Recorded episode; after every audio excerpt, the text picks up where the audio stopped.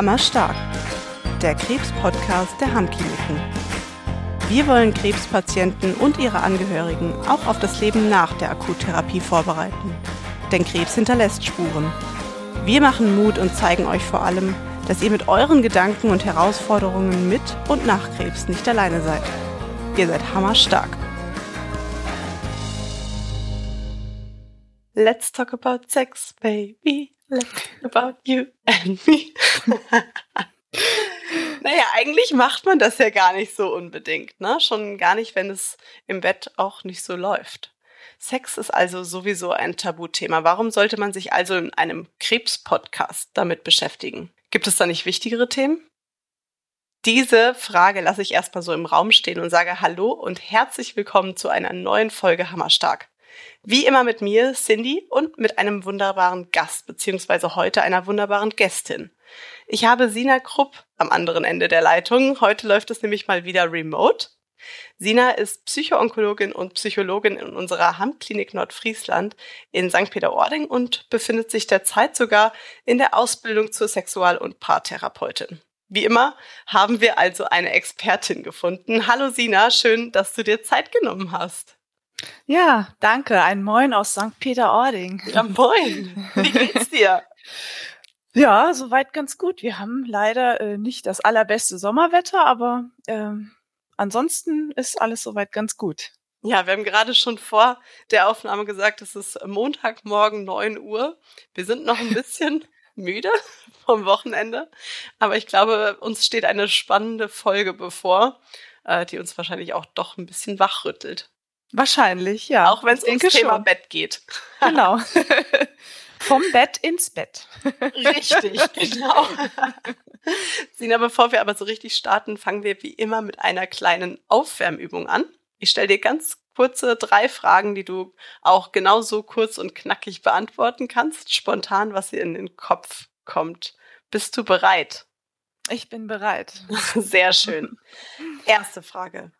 Erinnerst du dich an eine Situation, in der du mal Tränen gelacht hast? Äh, ja, da erinnere ich mich an einige Situationen. Gibt es auch was, was dir ganz spontan direkt in den Kopf schießt oder ist das was, worüber wir hier am besten nicht sprechen? äh, ich habe ganz äh, dolle gelacht, als meine Freundin mir einen äh, Witz geschickt hat über WhatsApp und ich mir das angehört habe und beim Lachen äh, schon auf die Sprachnachricht äh, gedrückt habe. Und jetzt mittlerweile ist dieses Lachen äh, für meine Freundin das ähm, äh, was sie unterstützt, wenn sie äh, irgendwo mal ist und hat, äh, äh, ja, ihr ist nicht zum Lachen, dann hört sie sich das an. Und, weil das so durchdringend war, dass sie gesagt hat, das nimmt sie sich immer jetzt überall mit hin. Das kam wahrscheinlich ganz tief aus dem Bauch raus. Das kam ganz tief, ja. Ah, den Witz, der würde mich schon interessieren. Ja, es war tatsächlich ein Paarbeziehungswitz. Ah. Aber ich weiß nicht, ob der jetzt so gut rüberkommt. Es wurde einem Mann die Frage gestellt, ähm, wie er seinen Urlaub am liebsten verbringen würde. A, mit seiner Frau oder, und er hat ganz schnell gesagt, B, ohne, oh. ohne die Antwort B abzuwarten. Aber das ist so eine Situationskomik. Ob die jetzt rüberkommt, das weiß ich nicht. Naja, wir, ich denke, die meisten wissen es zu nehmen und eigentlich ist, passt es auch später ganz gut in die Folge rein. Ja. Ähm, ich glaube, so schlecht ist er gar nicht. Zweite Frage. Was war denn dein liebstes Spiel oder Spielzeug als Kind? Ich habe tatsächlich ähm, mit Barbies gespielt und später ähm, äh, war es das Brettspiel ähm, Activity. Ah, das ist cool, ja. Bei uns gab es auch zum einen Barbie, meine Schwester war aber gar kein Barbie-Fan und hat dann lieber mit Playmobil und Autos gespielt und so hatte ich immer die Balance dazwischen. Ja, Activity habe ich auch gerne gespielt und das verrückte Labyrinth habe ich gerne gespielt. Ja, und da habe ich immer gedacht, verrückt heißt, weil es verrückt ist. Nee, weil es ver weil es verrückt wird. Genau. Super, jetzt ist schon die letzte Frage und das ist, können bestimmt auch viele als Tipp nehmen. Was tust du denn, wenn du dir einfach mal Zeit für dich gönnen möchtest? Ähm, wir haben ja hier den wunderbaren Strand in St. Peter-Ording mhm. äh, ich habe zwei Hunde und ich bin dann am Strand zu Zeiten, wo äh, keiner da ist und äh, mache ganz viel Yoga. Oh, das hört sich schön an und entspannend. Ja. Für Körper und Geist. Für Körper und Geist. Sehr gut. Das waren tolle Antworten. Da können wir, glaube ich, sehr gut drauf aufbauen. Also, Sina, let's talk about sex. Let's talk about sex, baby. Baby. Wir werden das Thema heute in unserem Podcast auf jeden Fall enttabuisieren und widmen ihm daher sogar Überlänge. Wir haben ein XXL-Format vorbereitet und in dieser ersten Folge heute werden wir uns generell mit dem Thema Sexualität beschäftigen und welche Auswirkungen auch eine schwere Krankheit wie Krebs darauf haben kann. Wir sprechen darüber, was Sexualität bedeuten kann, wie sie sich verändert und wie man zu einer erfüllten Sexualität zurückkehren kann wenn man der Annahme ist, man habe sie verloren. Und in den nächsten beiden Folgen, es wird ein Dreiteiler, sprechen wir dann einmal über die weibliche und einmal über die männliche Sexualität im Speziellen. Wir sprechen über die Herausforderungen im Zusammenhang mit einer Krebserkrankung, psychischen Druck durch gesellschaftliche Zwänge und Mythen und geben wie immer praktische Tipps und Empfehlungen für zu Hause. Also, wir haben uns viel vorgenommen, aber ich denke, wir rocken das, oder? Wir rocken das. Und jetzt fangen wir erstmal an. Sina, du beschäftigst dich ja täglich mit dem Thema Sexualität, sprichst auch in einem Vortrag darüber und hast mir verraten im Vorfeld, dass du die Patienten auch manchmal direkt mit der Frage konfrontierst, wie es denn so in der Beziehung läuft. Wie reagieren die Patienten denn da so wie ich, wie ich eingangs gesagt habe, naja, dass es bei einer Krankheit wie Krebs ja eigentlich wichtigere Themen gibt oder sind die da ganz offen? Mm, die Mehrzahl ist ganz offen und es ist natürlich so, am Anfang dachte ich auch, ich kann doch nicht in einem Gespräch mit einer Patientin oder einem Patienten das Thema Sexualität ansprechen, aber es man fällt ja nicht mit der Tür ins Haus und am Anfang ist es auch häufig so, dass viele andere Dinge schon besprochen wurden und dann auf einmal ergibt sich das so im Gespräch. Vielleicht gibt's auch so ein Gefühl dafür und dann frage ich einfach, wie sieht es aus? Wie, wie zufrieden sind Sie mit Ihrem Sexualleben oder ähm, ja, was beschäftigt Sie zum Thema Sexualität? Und ich bin selbst immer wieder erstaunt, wie erleichtert die Menschen reagieren, wenn sie gefragt werden. Mhm. Wie ist das dann so? Wie, wie reagieren die meisten, dass sie direkt antworten oder dich erstmal mit großen Augen anschauen? Also ich glaube, ich habe es noch nie erlebt, dass jemand mich angeschaut hat und nicht wusste, was, was er oder sie dazu zu sagen haben. Es war eher immer so ähm, erleichtert, also so als käme so ein kurzes Durchatmen, so huh, endlich wird die Frage mal mhm. gestellt und ähm, Männer wie Frauen geben dankbar Auskunft, wie es gerade so läuft und dass es doch ein Thema ist, was sie sehr beschäftigt. Genau.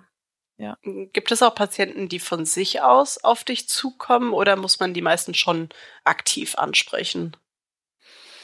Die meisten spreche ich aktiv an. Es ist manchmal so, dass ähm, ähm, Frauen das schon angeben, in, wenn sie hier sind und sagen, ich möchte darüber mal sprechen. Mhm. Mm, Männer tun sich da meist ein bisschen leichter. die, die haben die, die erwähnen das gerne mal so im, im Nebensatz, äh, wie es gerade so läuft und was vielleicht auch die Erkrankung mit mit ihnen gemacht hat. Und äh, diejenigen, die nicht darüber sprechen wollen, die sagen dann, es ist alles in Ordnung oder ist jetzt gerade nicht das Thema oder also das ist ähm, ja also erstaunlich gut, wenn man darüber mhm. spricht. Ja, das ist gut. Aber dann weiß man, kann man sich da auf jeden Fall schon mal merken, selbst wenn man eben nicht darüber sprechen möchte, muss man das nicht. Genau, also ja. es wird niemand gezwungen, ja. sein Intimleben auszupacken. Nee, auf gar keinen Fall. Und es kann ja auch sein, dass man vielleicht beim ersten Mal wenn man mit der Frage konfrontiert wird, auch erstmal sagt, ist das alles gut? Und vielleicht beim nächsten Mal kommt von selbst was, ach ja, ähm, da ist doch noch was, was ich gerne loswerden möchte. Genau, ja. Hm. Und warum ist Sex so ein Tabuthema, gerade bei schweren Erkrankungen wie Krebs? Was glaubst du? Ich glaube, dass nach wie vor, obwohl wir in einem fortgeschrittenen äh, und offenen und aufgeklärten Zeitalter leben, glaube ich, dass Sex nach wie vor ein Tabuthema ist, auch in Beziehungen. Und dazu kommt, dass Krebs eben auch ein Tabuthema ist. Und dann treffen zwei Tabuthemen auf einmal aufeinander. Und ähm, das, glaube ich, macht das Ganze so brisant und wird vielleicht dann auch gerne ignoriert oder unter den Teppich gekehrt. Mhm weil es ja eigentlich erstmal darum wahrscheinlich immer geht, die Krebskrankheit zu bekämpfen, äh, zu körperlicher und auch geistiger Leistungsfähigkeit zurückzukehren und so weiter. Genau. Und wie enttabuisierst du das Ganze dann, dass du den Patienten wirklich das Gefühl gibst, das ist wichtig. Es ist nicht nur eine Frage, wie läuft es in der Beziehung, sondern ihr dürft darüber sprechen, weil es ein wichtiges Thema ist? Ich glaube, dieses Ansprechen und äh, zu sagen, wir holen Sexualität, äh, Intimität, ähm, das Kennenlernen des Körpers, der Umgang mit dem eigenen Körper wieder zurück ins Gespräch. Das darf einen Raum finden. Ich braucht da nicht drüber weggehen, sondern es darf genau jetzt für die nächsten 15, 15, 20, 30 Minuten ein Thema sein. Ich darf mal darüber sprechen, was das mit mir macht und mit mir gemacht hat. Die Krankheit und gleichzeitig auch welche Auswirkungen das auf mich hat. Mhm. Du hast ja eben schon gesagt, nicht nur äh, Sex ist ein Tabuthema, sondern auch Krebs. Was ist denn das Problem mit Sex im Generellen? Du hast gesagt, ja, wir sind eigentlich ein aufgeklärtes Zeitalter. Hm, Wenn es ein Tabuthema ist, ist es ja meistens auch zum Beispiel mit, mit Mythen verknüpft oder mit, mit Vorstellungen, wie das zu laufen hat, ob das jetzt die Regelmäßigkeit ist oder wie es miteinander funktioniert. Glaubst du, dass diese Mythen da ein Thema sein können und wenn ja, welche vor allem?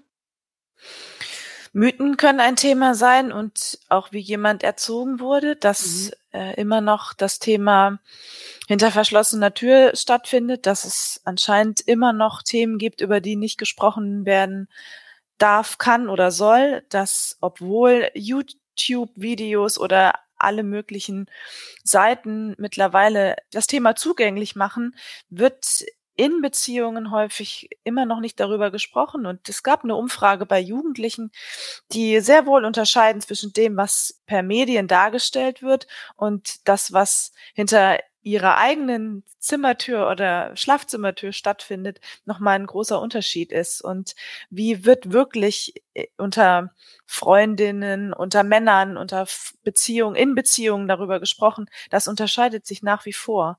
Und ähm, ja, dieser Mut zu sagen, ich äh, rede darüber, was mir gefällt und was mir Spaß macht und was ich gerade auch brauche, das ist nach wie vor ein schwieriges Thema. Glaubst du, wenn diese Umfrage für Jugendliche war, dass es einen Unterschied gibt äh, zu zum Beispiel der Altersgruppe, die im Durchschnitt bei uns als Patient im Haus ist, dass sie auch den Unterschied erkennen oder wissen darum, was zwischen Medien und Realität ist? Das glaube ich schon. Ähm, und dass ähm, es auch eine Umfrage gab bei erwachsenen Personen mit der, also 2014 war die zum Thema mit Depression. Da ging es darum, dass gefragt wurde, ähm, wie das Sexualleben aussieht, wie, wie sie damit umgehen. Und drei Prozent haben spontan eine Antwort gegeben, ohne dass sie gefragt wurden. Und 69 Prozent haben auf Nachfrage hin äh, das Thema zum Thema gemacht, mhm. Sexualität. Mhm. Das heißt also, es klafft weit auseinander. Ähm, die wenigsten kommen von sich und sprechen es an, ähm, weil man sich immer noch nicht traut. Mhm. Ja. Und zu den Mythen, dieses, ähm, äh, wer jung ist, wer gut aussieht, wer einen tollen Körper hat, hat auch logischerweise mehr Sex, ist vielleicht begehrenswerter und ähm, Orgasmus ist nach wie vor das Thema. Äh, am besten kommt man gemeinsam und wer nicht kommt, der ist irgendwie, der hat's nicht drauf und ähm, dieses, dieses Tolle, was einem in Filmen so wiedergespiegelt wird, die, dass das so das Nonplusultra ist. Das sind so, ja, ein, eine, ein kleiner Auszug an Mythen, die mhm. sicherlich heute noch äh, in den Köpfen umherschwirren, weil sich viele ein, ein, ein Bild machen, aber nicht darüber sprechen. Und so hat irgendwie jeder sein eigenes Bild und man tauscht sich darüber nicht aus. Mhm. Und dabei ist äh, Sex ja für jeden anders. Es läuft eben nicht wie im Film ab. Jeder hat seine individuellen Bedürfnisse und Vorlieben und ja, selten läuft das alles auch so ästhetisch ab, wie das auch damals sonst immer im Film gezeigt wird. Ja. und was ist dann das Problem mit der Sexualität, wenn man Krebs hat? Warum entstehen da überhaupt Probleme? Die Menschen sind in einem ganz anderen Modus, ähm, in so einem Überlebensmodus, würde ich fast sagen. Die haben durch die ganzen Therapien, durch diesen Schockmoment, der entstanden ist, ich bin auf einmal krank, ich, mein Körper ist nicht mehr leistungsfähig, mein Körper sieht vielleicht auch anders aus.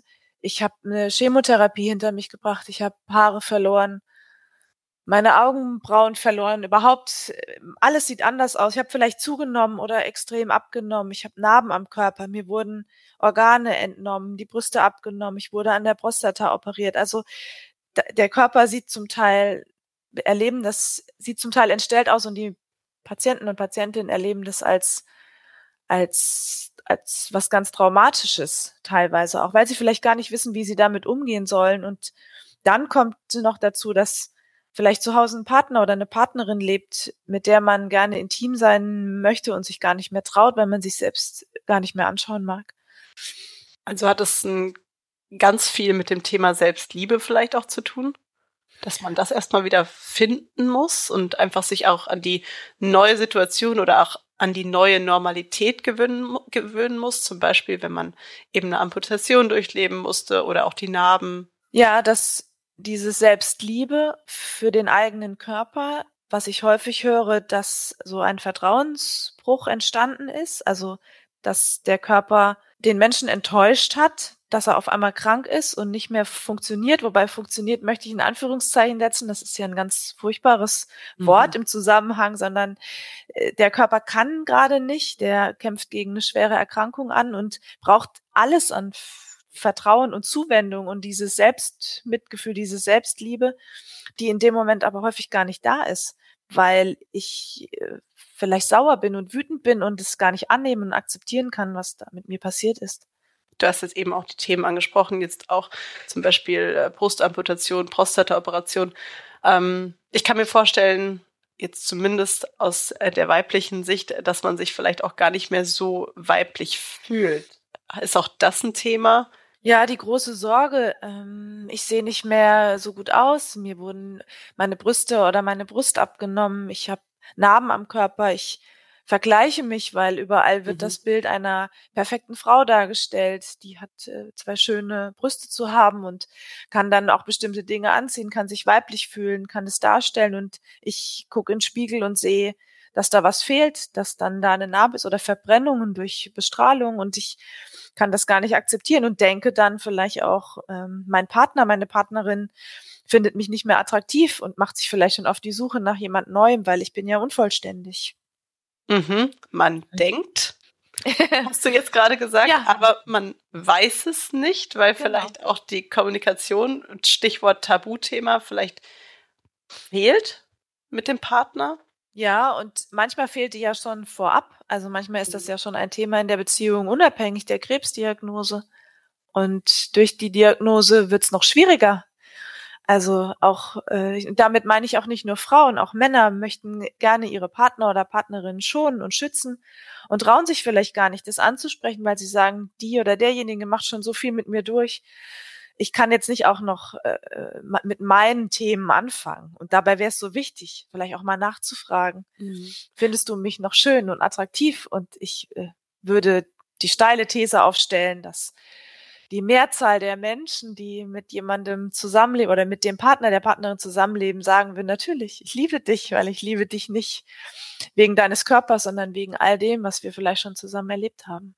Mhm. Das ist diese klassische Sender- Empfängerkonflikt dazwischen, dass man vielleicht, weil man den Partner nicht schonen möchte, vielleicht gar keine ja, Anzeichen macht für sexuelle Übereinkünfte. Und der andere versteht es aber eher so, dass der andere einen nicht mehr attraktiv findet, ne?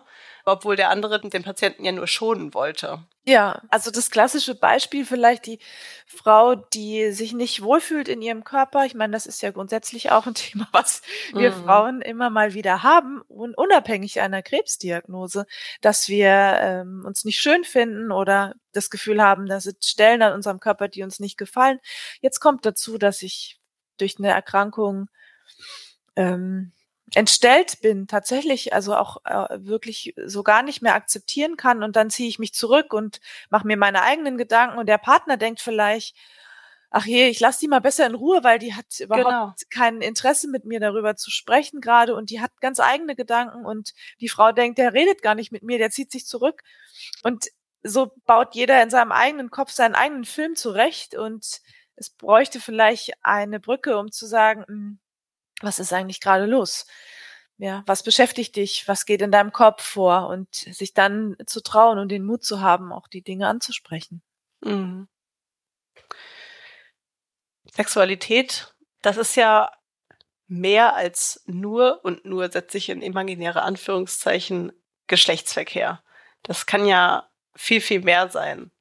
Ähm, welchen Stellenwert hat Sex in meinem Leben? Das muss man sich ja fragen. Was ist denn für mich Sex? Was, was könntest, würdest du denn sagen, was kann man denn sonst noch als Sexualität bezeichnen, damit jemand, der jetzt sagt, ich weiß gar nicht, für mich ist Sex nur Geschlechtsverkehr. Kannst du da ein bisschen denjenigen auf die Sprünge helfen, die sich vielleicht ein bisschen schwer tun mit dem Thema?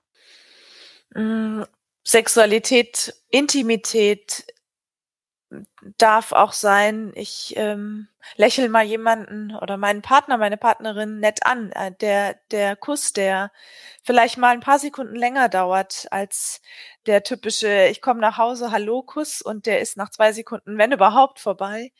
Ähm, sich mal etwas länger in den Arm zu nehmen, mal sich liebevoll über den Rücken zu streicheln.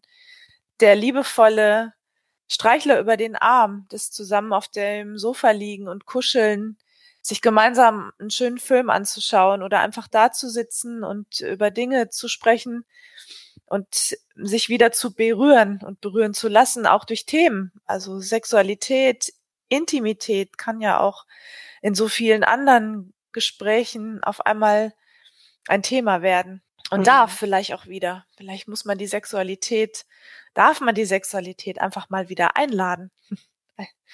Wie spricht man sowas denn am besten an? Sag ich mal. Das fällt ja doch vielen schwer, vielleicht über Sexualität oder auch über die sexuellen Bedürfnisse zu sprechen, gerade wenn das eine ganze Zeit lang überhaupt gar kein Thema war. Ja, vielleicht schafft man sich erstmal wieder einen schönen Rahmen dafür. Vielleicht ähm, nimmt man sich gar nicht sofort vor, zu sagen, ich fange mit dem Thema an, sondern man bereitet das vor, man macht sich einen, einen schönen Abend, man redet vielleicht über ähm, ganz allgemeine Themen, um erst einmal wieder ins Gespräch zu kommen, erst einmal zu erzählen, wie geht's mir mit mir und meinem Körper? Was finde ich gerade schön an mir und was nicht? Und was finde ich an meinem Partner, meiner Partnerin schön? Und ähm, was sind so Dinge, die mich grundsätzlich bewegen, um erstmal das Thema vorzubauen und dann nach und nach sich daran zu tasten und zu sagen, was, was fehlt dir in unserer Beziehung und was wünschst du dir in dieser Beziehung und ähm, was, ja, was braucht's gerade in der mhm. Zweisamkeit? Mhm. Und wie, du hast es eben so schön angesprochen, wie komme ich denn wieder mehr zu mir, wenn ich das zum Beispiel, das so ein bisschen verloren habe, das Gefühl zu mir durch eine Veränderung des Körpers, durch eine Veränderung dieses Ich-Gefühls, durch diese ganze Diagnose und Therapie, die man durchgemacht hat als Krebspatient. Wie schaffe ich es denn wieder, zu mir selbst zu finden. Gibt es da irgendwelche Verhaltensempfehlungen oder Tipps, die man da jemandem mit auf den Weg geben kann? Du hast eben schon gesagt, sprechen, äh, sich langsam rantasten, eben ein Streichler über den Rücken, um vielleicht nonverbal Signale zu senden. Ich bin auch wieder bereit, körperliche Nähe zuzulassen. Was gibt es sonst für Tipps? Ja, bevor man steckt immer so schnell wieder in der Situation zu sagen, was mache ich in der Beziehung und wie gehe ich mit meinem Gegenüber um. Es wäre der Fokus mal darauf zu richten, was brauche ich gerade. Weiß ich eigentlich, wann ich eine Pause brauche? Weiß ich, wann ich eine Umarmung notwendig habe? Kann ich auch mal sagen, ich möchte jetzt mal kurz in den Arm genommen werden? habe ich eine Idee zu meinen eigenen Bedürfnissen? Ähm, wie fühlt es sich an, wenn ich mich selbst berühre? Kann ich mir meine Narben anschauen? Kann ich die berühren? Wie ist es, wenn ich mich dusche, wenn ich mich eincreme? Wie fühlt sich das an, meine Brust oder die Stelle, wo die Brust mal war, die Narbe am Bauch, äh, bei den Männern ebenfalls? Wie, wie kann ich, wie fühlt sich mein Körper an? Wie, wie nehme ich mich wahr? Wie, wie streichel ich mich? Wie fühlt sich mein Penis an? Solche Dinge. Also wie, wie nehme ich mich selbst wieder wahr? Wie, wie fühlt sich das an? Was tut mir gut und was mag ich so gar nicht? Mhm. Das wären so, so Ideen. Wo, wo schaffe ich mir schöne Momente? Wo tue ich mir was Gutes und wo nehme ich mir die Zeit für mich? Wo gibt's mhm. Raum für meine eigenen Bedürfnisse? Und wie kann man sich vielleicht selbst wieder optisch lieben lernen? Gibt es da auch irgendwelche Tipps, dass man einfach sagt, dieses Annehmen, äh, was du ja eben schon angesprochen hast, sich selbst im Spiegel anschauen, das ist ja was, was für, wahrscheinlich vielen Menschen auch schwer fällt, zu sagen, das ist meine neue Realität bei sichtbaren Spuren, die die Krebserkrankung vielleicht hinterlassen hat. Also ich sage hier im Vortrag oder ich erwähne im Vortrag häufig das Wort Geduld. Das können viele schon nicht mehr hören, weil nach der ganzen Phase der Therapien und der Erkrankung möchte man alles hören, aber nicht noch, dass man jetzt noch mehr Geduld haben muss und soll ja. und dass man darauf vertraut, dass die Zeit viel mit sich bringt, dass ich Geduld brauche, um anzunehmen, dass mein Körper anders aussieht, dass ich Narben habe, die dazugehören, die mir dadurch auch das Überleben gesichert haben, dass eine Narbe vielleicht irgendwann auch angenommen werden kann, auch wenn sie mir vielleicht nicht gefällt. Annehmen heißt nicht, ich finde es gut, was da gerade passiert ist. Annehmen heißt, es ist, wie es ist und ich darf langsam lernen, damit umzugehen. Und da rede ich von einem halben Jahr, einem Dreivierteljahr, einem Jahr, einem anderthalben Jahr, zwei Jahren, drei Jahren. Also nicht in Tagen und Stunden, sondern tatsächlich viel, viel Zeit sich zu geben und zu sagen, nach und nach lerne ich mich wieder kennen. Und das gilt für Männer wie für Frauen gleichermaßen. Mhm. Und ähm, du hast gesagt, eben haben wir das schon über das Thema Kommunikation auch mit mit dem Partner gesprochen. Mm, Kommunikation ist aber, also ich kenne das, neben meinem Partner sind äh, Familie und auch vor allen Dingen Freunde das Wichtigste, die, die wichtigsten Vertrauten im Leben. Ist es nicht da auch sinnvoll, vielleicht einfach mal nachzufragen, auch mit Freunden oder anderen Vertrauten oder auch vielleicht mit den Ärzten, Psychologen zu sprechen, ähm, das Thema Sexualität anzugehen? Also ich würde jedem hm, Arzt, Ärztin, Psychologen, Psychologin, allen Fachgruppen raten, Mut, das Thema anzusprechen, Mut, Sexualität ähm, einen Raum zu geben im Gespräch und natürlich auch der besten Freundin, dem besten Freund zu sagen, traut euch darüber zu sprechen und zu sagen, wie sieht's aus? Wie, wie, wie geht's dir? Wie geht's dir mit dir und deiner Sexualität? Also Mut zu haben, die Dinge einfach zu verbalisieren, sofern man Worte dafür hat und Begriffe dafür gefunden hat, dann auch zu sagen, ich, ich frage einfach mal nach. Das kann sicherlich sehr hilfreich sein mhm. und sehr unterstützend. Dann wird Fall. etwas enttabuisiert, wenn man darüber spricht. Ja, Du hast eine Sache zu mir gesagt in unserem Vorgespräch, die ist mir in Erinnerung geblieben, wo du gesagt hast, dass du ganz oft den Patienten auch an, an die Hand gibst, Sex ist kein Pflichtprogramm. Man muss es wollen. Ja. Was meinst du damit?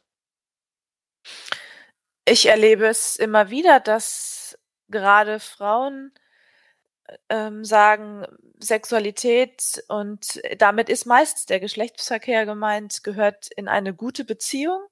Wenn ich das nicht mache, ähm, dann ist der Mann irgendwann weg.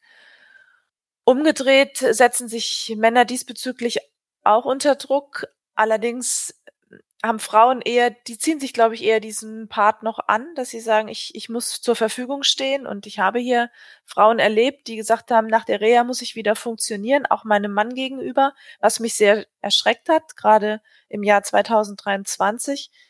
Und in dem Zuge zu sagen, Sexualität ist kein Pflichtprogramm und wenn zu Hause jemand mit mir zusammenlebt, der mich diesbezüglich unter Druck setzt, dann sollte ich in Frage stellen, ob das der richtige Mensch ist, mit dem ich da zusammenlebe, mhm. weil Sexualität kein Pflichtprogramm ist und etwas ist, was Spaß machen sollte, was schön ist, was mir gut tut, was mir in meinem Leben eine Erfüllung irgendwie auch gibt und nicht, was ich über mich ergehen lasse. Und mhm. gerade im Rahmen einer Krebsdiagnose, in dem ich so viel über mich ergehen lassen musste, brauche ich nicht am Ende noch jemand an meiner Seite, wo ich auch über mich ergehen lasse. Da kann ich dir nur recht geben, zu 100 Prozent. Wir haben jetzt viel über die Veränderungen von einer Krebstherapie auf körperlicher Ebene, aber auch auf geistiger Ebene, seelischer Ebene gesprochen, die Auswirkungen auf die Sexualität haben kann.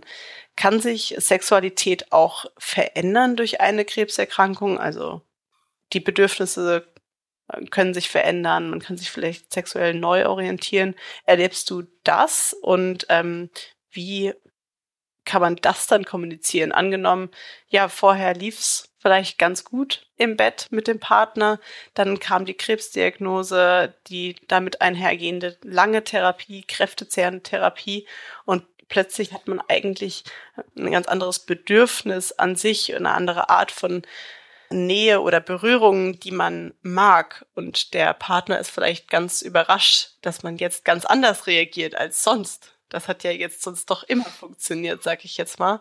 Ähm, Gibt es auch da Möglichkeiten zu sagen, hey, wir sprechen darüber oder ähm, Stichwort das Thema Hilfsmittel, äh, andere Themen, kann man sich da irgendwie, kann man da Tipps an die Hand geben, wie man mit so einer Veränderung der Bedürfnisse umgeht oder mit einer Neuorientierung?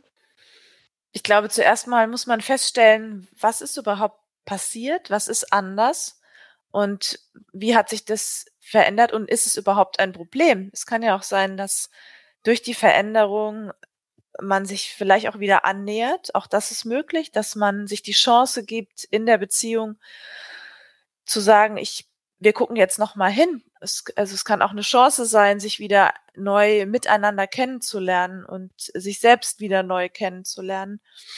Es kann eben auch sein, dass vielleicht Paare hm, getrennte Wege gehen und sagen, jetzt an der Stelle war's das und es, es beruht auf gegenseitigem Einverständnis. Also es wäre nichts Ungewöhnliches, dass auf einmal Paare sich trennen, weil sie vielleicht gerade im Rahmen der Erkrankung fest beieinander gestanden haben und im Anschluss sich doch wieder neu orientieren, weil mit dem Betroffenen, der Betroffenen viel mehr passiert ist, man sich neu ausrichtet, auf einmal auch neue Gedanken und Ideen hat für sein eigenes Leben. Also da ist ganz, ganz, ganz viel möglich. Und dann natürlich auch, wenn es wenn man sagt, wir, wir sind offen dafür, wir, wir holen uns Unterstützung, also ob jetzt Paartherapie oder Sexualtherapie oder zu sagen, wir, wir brauchen da einfach, wir kriegen es alleine nicht hin, wir brauchen vielleicht einen Übersetzer, der uns dabei unterstützt, dass wir darüber miteinander sprechen und uns wieder erleben können.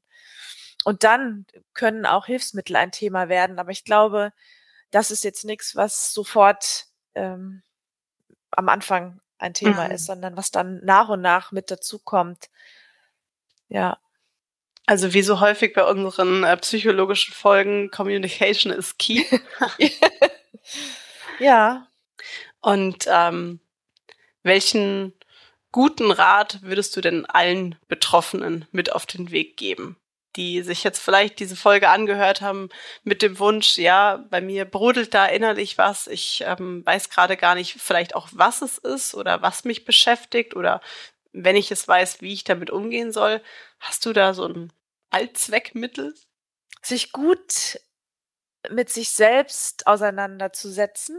Der Ernst Ferstl hat immer so schön gesagt, Zeit, die wir uns nehmen, ist Zeit, die uns was gibt und dabei wieder festzustellen, was, was ist meine eigene Sexualität, was ist mein eigenes Empfinden? Und wieder zu sagen, ich, ich finde wieder in ein, ein Leben zurück, was mir nicht nur auf sexueller Ebene Spaß macht, sondern erstmal zu gucken, hm, wie fühlt sich das an, dass ich schmecke, rieche, dass ich tanze, lache, singe, dass ich das, ja, das Leben wieder mit all meinen Sinnen wahrnehmen kann und dass ich wieder so, ja, mich darauf freue, mich in all, auf allen Ebenen auszuprobieren. Also praktisch wie so ein Neustart. So würde ich, in die Richtung würde ich gehen, zu sagen, ja, umarmt dieses Leben. Mhm, mit all seinen Facetten. Mit all seinen Facetten. Und dann darf auch Sexualität wieder einen Platz finden. Wenn es denn an der Zeit ist für einen selbst wahrscheinlich. Ja. Ja. Zeit und Geduld. Das ist richtig. Zeit und Geduld, ja. Das ist manchmal gar nicht so einfach, aber es ähm, hilft in so vielen, vielen Lebenslagen, glaube ich. Ja. Sina, haben wir für diese erste Folge, wo es ja eigentlich erstmal darum geht, dieses ganze Thema ganz allgemein einzuordnen? Haben wir da irgendwas vergessen, bevor wir in den nächsten Folgen wirklich ganz speziell auf die männliche und die weibliche Sexualität eingehen, weil es da eben so viele Unterschiede gibt in den beiden Rollen, auch Geschlechterrollen? Haben wir für diese erste Folge irgendwie was vergessen? Ich glaube, so für den ersten Einstieg haben wir alle Bereiche gut angesprochen. Und äh, man darf ja auch ein bisschen neugierig bleiben auf das, was noch, was noch so kommt. Auf jeden wo, Fall. wo bestimmt auch noch mal das ein oder andere zum Thema wird und wir dann vielleicht einfach noch mal aufgreifen. Aber so im Moment würde ich sagen, wir sind schon ganz schön eingestiegen in diese, in dieses erste Thema. Ja. Das glaube ich auch. Ich glaube, das ist auch ganz gut, dass wir das in Häppchen machen. Es äh, regt, äh, schätze ich mal schon alles sehr zum Nachdenken an. Dann würde ich sagen, belassen wir es erstmal hierbei und wir steigen ein in die heutige Hammer-Story. Und heute habe ich die Ehre, eine Hammer-Story zu erzählen, die du mir zugeschickt hast, Sina. Also ähm, ich versuche sie jetzt zu rezitieren. Wenn ich was falsch gesagt habe oder du mich ergänzen möchtest, äh, bist du herzlich eingeladen. Aber du hast mir erzählt, du hattest eine Patientin, die war Mitte 80 vom Alter her, in deiner Frauengesprächsrunde, also eine Gruppentherapie. Und äh, sie hat es mit ihrer herzerfrischenden Art geschafft, wie du es erzählt hast, aus ihrem Leben zu erzählen und alle Teilnehmerinnen auch mitzureißen. Und ich finde ihre Geschichte genauso wie du sehr, sehr inspirierend und deswegen möchte ich sie heute auch teilen. Die Dame war bereits zweimal an Brustkrebs erkrankt, hat ihren Mann verloren und lebt nun alleine. Sie ist in ihrem Leben immer ganz viel Fahrrad gefahren und trotz Krebs und fortgeschrittenen Alters hat sie sich zum Ziel gesetzt, auch jetzt noch einmal einen Fernradweg zu fahren. Damit will sie sich und auch allen anderen zeigen, dass man auch mit Mitte 80 als Krebspatientin mit diversen Einschränkungen Ziele im Leben haben kann und haben darf. Und du hast mir erzählt, sie wird sich ein Begleitfahrzeug organisieren und die Strecke zur Not, wenn es die Gesundheit eben nicht anders zulässt, auch mit einem Dreirad fahren. Ähm, ich meine, Gleichgewichtsstörungen, Kräfte, das muss man sich alles einteilen und auch zutrauen können. Aber äh, wenn es das zulässt, wird sie das mit einem normalen Fahrrad fahren, ansonsten mit einem Dreirad. Und auch wenn sie als Tagesetappe nur 20 Kilometer fährt, ist das genauso okay, also Schritt für Schritt. Aber du sagtest, sie sagte ganz entschlossen, sie will das durchziehen. Sie will ja. sich den Traum erfüllen und, ich habe es gelesen, den Nordostsee-Kanal Fahrradweg fahren. Ja, genau, das war ihr, ihr Plan. Sie kam selbst aus äh, oder kommt aus Niedersachsen und mhm.